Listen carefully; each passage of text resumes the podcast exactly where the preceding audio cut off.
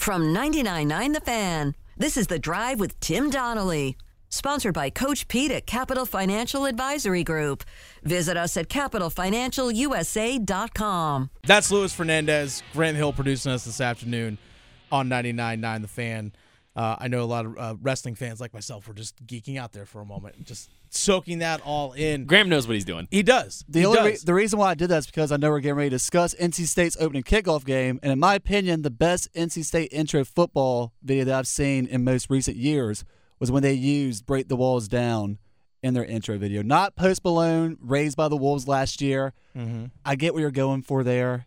Too basic. I love the WWE. Too basic. I like Yeah, that. it's too basic. Give me the more WWE entrance songs as intro videos for football. I respect that. Method to the madness, I respect Graham. I like that, it. Graham. I really do appreciate that. Now, speaking of NC State, it was uh, and just college football in general. The ACC announced today kickoff times for the first three weeks of the season, or, or most of the kickoff times. There's still a few things to be determined. For example, week three, NC State VMI to be determined. It's a home game for NC State. So again, you got to figure out what networks these things are going on, things along those lines. But a lot of people were anticipating the kickoff time for the home opener for NC State on September 9th, week two of the season. All right. Notre Dame, it's coming to town. Are we looking at a primetime 8 o'clock game, ABC? Are we looking for a 3.30 kickoff, noon? It is a noon kickoff on ABC. So NC State, early in the season, you should be 1 0. You should beat UConn. You should be 1 0 going into that game. This is the true early season test to, to show, all right, is this team for this upcoming season for real? Or are you going to be a 10 and 2, 11 and 1 type team? Are you? I don't know. Got a new offensive coordinator. You lost a lot of personnel from last year. You had 30 plus seniors on your senior day last season. So a lot of turnover in that regard. But you get the primetime slot, national coverage, ESPN. Week one of the season, Luis Fernandez, Carolina in the Dukes Mayo Classic in Charlotte against South Carolina, an ABC primetime game, 7:30 kickoff. So the state of North Carolina, two of your biggest schools, and this also that first week of the season, that Monday, actually, it's a Monday night football game. Duke at home against Clemson on Wow. ESPN. That's an eight o'clock primetime game At home. at home. So here in the triangle, the three schools here in the triangle are getting prime viewing slots on prime networks Yeah, that's to big. start off the college football season. That's awesome. yeah. That's great. And I think this is an opportunity for us as fans of these of these teams and these schools that we get to go out there and experience all these. And also week 2, App State is also coming in to to Chapel Hill to take on UNC at Kenan At five five at 5:15. That's Yeah. an ACC network game, but noon kickoff between Notre Dame and NC State. But then we also get App State and UNC at home as well. Like this is this is prime stuff that's taking place here, and it's to me, I'm excited looking ahead to this. I know it's months away, but I'm excited looking looking forward to these things. Well, and it's it's it's yes, it is almost June, right? So Yeah. college football is kind of all got to put it in perspective a little bit, but they're all three of the you know NC State, UNC, Duke, all those major programs are trending upward. I feel like when you Yeah. look at what they are and what they have been. Uh, UNC obviously is going to have a lot of uh, Heisman hype behind Drake Maye.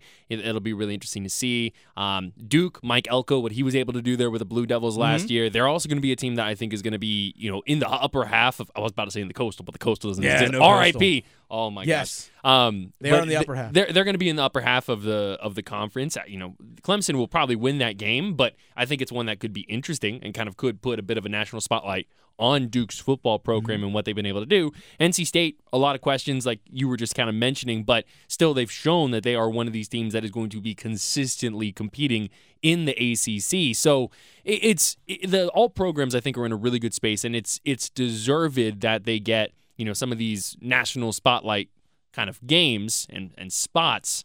Uh, I think it's all it's all worth it. They've earned these opportunities for sure. And I know we'll, we'll go through each of the schools here in, just a second, but but specifically we'll we'll start off with with State because again that the anticipated game the first three weeks of the season at home was Notre Dame coming back into Carter Finley Stadium because it's been been a while. We also saw Notre Dame play at Kenan last year, so they've been here in the Triangle, but not at Carter Finley. They open the season on the road on a Thursday at UConn. TBA on that one. Got to beat UConn. My- guess is probably going to be an eight o'clock game. Now you get the Notre Dame game, then you follow with VMI. If you're going in three and zero after your first three weeks of the season with the win over Notre Dame, that's when you start as a program. As the season progresses, you start getting more primetime slots because you have a, a, a big notable win early in the season against Notre Dame. Same thing with with UNC. Prime time, you got you have opening the season against South Carolina. Then you have App, which is not going to be an easy game as we know for for Carolina.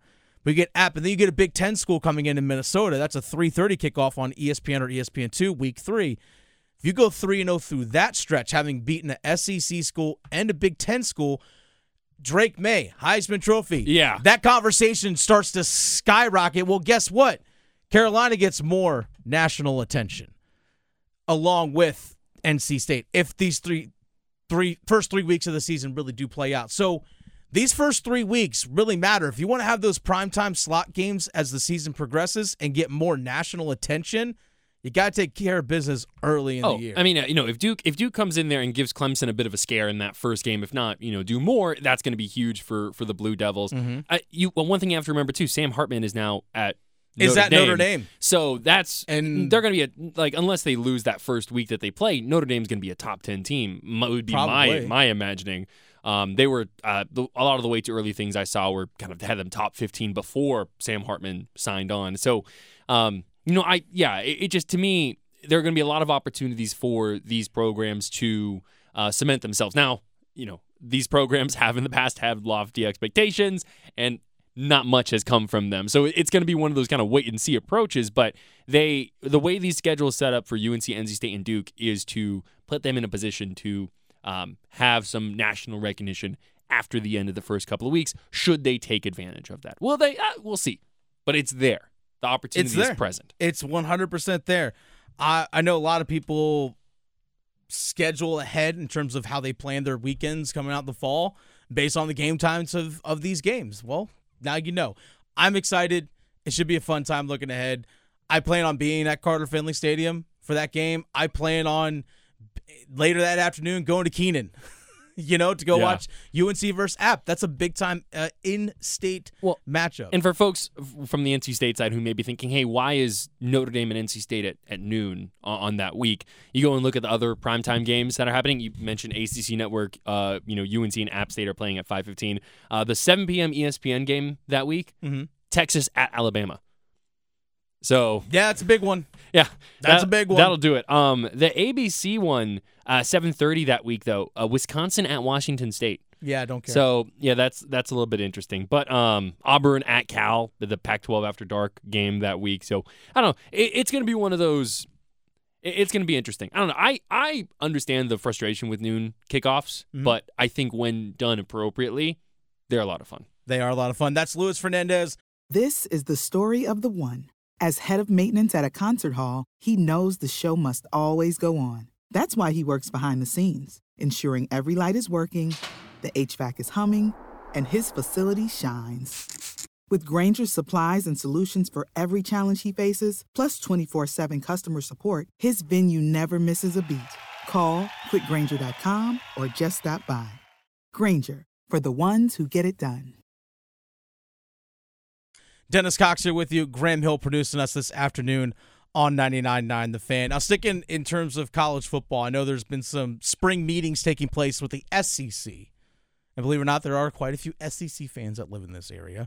But something that actually Alabama head coach Nick Saban uh, brought up about name, image, and likeness. So, name, image, and likeness, again, for those who may not fully understand, is college athletes can use their name, they can use Their image, their image, their likeness, their their themselves, their their face, their body, their social to media channels. their social media, all that kind of stuff that they associate with themselves, they can put out there and turns to gain profit. Now, for example, basketball wise, you see Armando Bacot. I'm sure, no Prime doubt, example, that sure. Drake Maye at Carolina gets plenty of money in terms of NIL. So this is again, any business can hire these people to do any sort of service, and can players can profit off of that.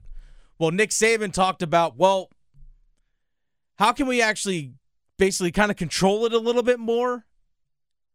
And he brought up a word that I'm not sure is feasible in college sports. Well, I, I just think that, yeah, I, I have no problem with, with that. I mean, unionize it, make it like the NFL. I mean, if it's going to be the same for everyone, uh, I think that's better than what we have now because what we have now is we have some states and some schools in some states that are investing a lot more money uh, in terms of managing their roster than other others, and I think this is going to create a real competitive disadvantage for some in the future, and it's also going to create an imbalance uh, in competitive nature of the sport, which that's not good for the sport. Everything they do in the NFL is to create what? Parity. Parity. So and if they could have everybody going into the 17th week of the season at eight and eight, that would be like a dream for the NFL. because every team would be watch, every fan would be watching their team to see if they get in the playoffs. Well, you think there's disparity in college football right now? There's going to be a lot more in the future. Okay, here's the thing, Nick. Uh, before NIL, there wasn't much disparity, and there's not was a whole about- lot of that going on right now either. No, uh, that that's that's what I was about to say. Is that the, you know, I I understand. You know, you don't want the haves to have even more in college football. I get that, but just I think him mentioning the notion of like a union in college athletics, which you know, I the players should be making what they deserve, whether it be from an NIL perspective, whether it be from a compensation perspective. They are they are the product. Yeah, like they're- that they're the when product, it comes to yes. college athletics, college football. Um, it is it is complicated because of we were talking about this before the show. You you mentioned there are 32 teams in the NFL. Yes. there are a lot more than 32 teams in in uh, college football. Yeah. just in F- the FBS level. So it's Just the Power Five conferences alone. There's plus Notre Dame, 65. Well, so so you have that. That's that one topic because he, he mentions that and then he quickly turns to the disparity notion of things. Yeah, there like you go back and look at the people who have won college football championships. They are the same programs over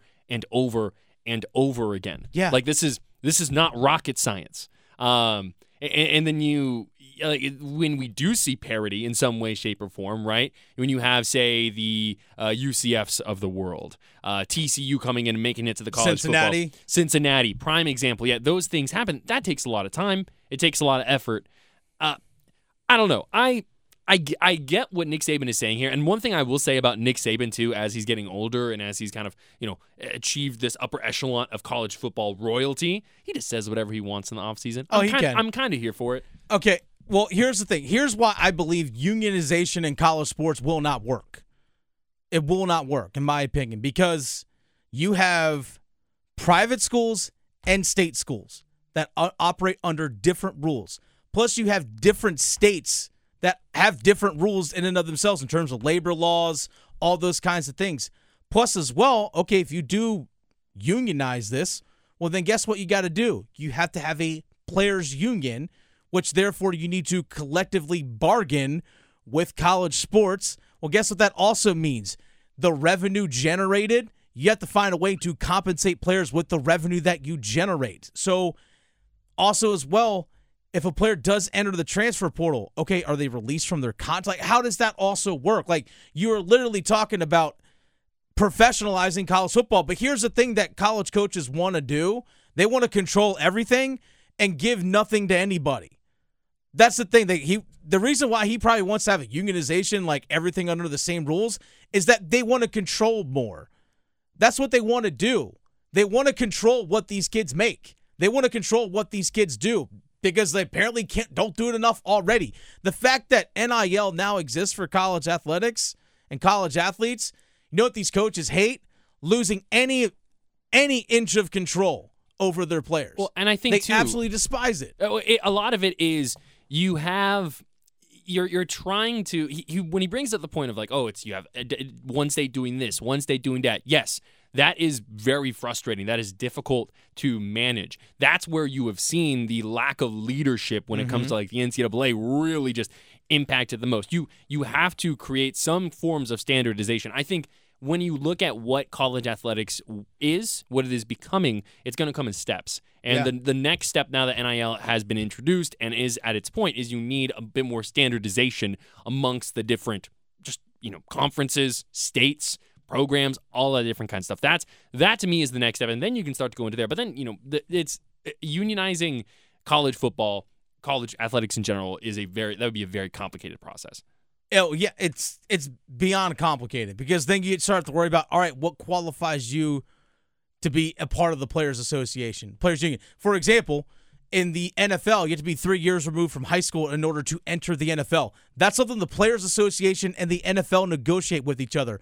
One year out of high school in college basketball or, or in the NBA, you have to be one year removed from high school. That is an NBA and NBA Players Association collectively bargained thing. Could you imagine trying to get Power Five, Group of Five, eh, FCS schools all to unionize? Like, I'm sorry, vote on a collective bargaining agreement Will you literally have tens of thousands of athletes. It's yeah, tens of thousands, probably hundreds of thousands of athletes. I'm sorry, that just ain't gonna happen. It's it's just not gonna happen. Yes, the players players deserve as much as they can get for they as much do. as they, they I invest. 100% agree with you. but on it's that. it is that is complicated. Compensation, uh, maybe compensation directly from universities would be the next step. But I mean, it. But it sounds like they they don't don't wanna do do that. that. No, yeah. And also here as well, Nick Saban, you get all that money, your school, the SEC, from television deals with ESPN, right? Well, are you going to, if you're going to unionize, well, are you going to share your profits with the ACC? Yeah, that's. I'm and, sorry, Big Ten, are you going to share your profits with the Pac 12? Well, and the disparity. I mean, You want to talk about disparity? yeah, Like that that's where a big chunk of disparity comes from. Is from that. So if you're going to unionize these players and make them athletes, well then guess what? You then have to evenly spread all the money out amongst Yeah. all the schools as well. disparity. I think college football right now is just it's been there's been a lot of disparity with college football. It's trending towards even more. I don't think NIL and I mean NIL and compensation definitely impacts that, but we were heading this way regardless. Yeah. regardless. So I, I don't know. It, it's one of those things. Where it's it is complicated, and unfortunately, I just don't. I don't think that there's any kind of leadership in college football that and just college athletics that will be able to guide this to an easy solution. It's it's a tough position for the sports to be in. That's Luis Fernandez, Dennis Cox here with you this afternoon on 99.9 The Fan. Uh, speaking of unions and, and, and, and players and salaries and all that kind of stuff, professionals, guys, you, you're literally talking about the professionalization, professionalization of college football. So Nick Saban is alluding to. But in terms of actual professional sports, all right, would college football put a salary cap on? Well, I don't know. Would they do something like that? But we know in pro sports there are salary caps, and we turn to here things here locally when it comes to professional sports. The Carolina Hurricanes president general manager Don Waddell, as well as Rod Brind'Amour, the head coach, spoke to the media today. And a big thing that was brought up this offseason for Carolina is what they're going to do to add pieces. How do you balance free agency while also maybe making offseason trades? For example, last year we saw Don Waddell make a massive move going after Brent Burns from San Jose, the defenseman. Made a big move at the time it was thought when you went and got Max Pacioretty. It cost you a ham sandwich to get him because Vegas was in a very, very tough salary cap situation. Things are cut and dry in terms of that. Well, Don Waddell talked about balancing free agency while also looking at the trade market. Free agency is uh, Ju- July 1st is probably the most dangerous day in hockey besides the trade deadline. Um, you know, the one thing that I said is we have lots of cap space this year. Very rare does a free agent come and hit the open market and say, okay, I'm going to sign for one year. Uh, so we have to be a little bit, uh, you know, this is not a one-year play. It's got to be a, uh, you know, long-term play of how we look it out. That's why we like to, you know, get on the front end of some of our uh, bigger contracts and know where they're going to sit. So I think, I still think the trade route is something that we're going to explore very heavily before free agency. And again, you know, there's a lot of teams that, because the cap uh, is going up only a million dollars, that uh, are in situations uh, as some teams were last year where they have to move some pretty good players. So we want to make sure that we're in a position and talking to those teams that if something does come up that uh, that we feel fits our team, that we'd be in a position to uh, uh, move on. Okay, here's where Carolina can take advantage of teams this offseason. Birdman hand rub. Yes, this is where t- Carolina can take advantage. Yes, you do have cap space, but again, you can't just go out and just sign a bunch of free agents because you do have to look at the future. The guys aren't all big time guys aren't just going to sign for one year. Yeah. All right, for example, in the NFL, you see guys that will sign a quote unquote three year contract or let's say a four year contract, but really the maybe the last two years of that deal are quote unquote dummy years of a contract. They're voided after two years. It's a way for you to spread out the cap hit. Yes. Right? So the cap hit in that first year is kind of low, then it escalates over time. You don't do that in the NHL. That's just it, the NHL is the most simple salary cap that you could have. So Luis Fernandez, if you were assigned a three-year contract with the Carolina Hurricanes and it's a three uh, three-year contract, nine million dollars. Oh heck yeah! So average annual value of three million dollars a year. You know what your cap hit is those three years? Three million dollars. Easy. Cut and dry. Pretty Math. simple. So you can't manipulate the salary cap like you can in the NFL, where you can again adjust stuff to salary, you know, signing bonus, and all that kind of stuff. You don't do that in the NHL. So yeah, they have a bunch of cap space this upcoming season. Okay, how do you use that to your advantage to get players now that also can last in the long term? For example, you look at teams that have terrible salary cap situations going into the upcoming offseason that you can poach players for cheap. Vancouver, right now, projected to be over the salary cap. Low Elias Pettersson, over 100 points last season, plays center. I want that guy. Come on down. Tampa Bay Lightning, by the way, projected to be just under the salary cap. Tampa Bay Lightning only have a six and two seventh round draft picks in 2023. They literally have mortgaged everything away from this year's draft picks to get guys for now, and they still got to sign some of their own guys for free agents as well. You could maybe poach a player or two from a team like Tampa Bay. So, Calgary Flames, same type deal. Carolina can take advantage of these teams and get some money in return. This is the story of the one. As a maintenance engineer, he hears things differently. To the untrained ear, everything on his shop floor might sound fine, but he can hear gears grinding or a belt slipping. So he steps in to fix the problem at hand before it gets out of hand. And he knows Grainger's got the right product he needs to get the job done, which is music to his ears. Call, click Grainger.com, or just stop by. Granger, for the ones who get it done.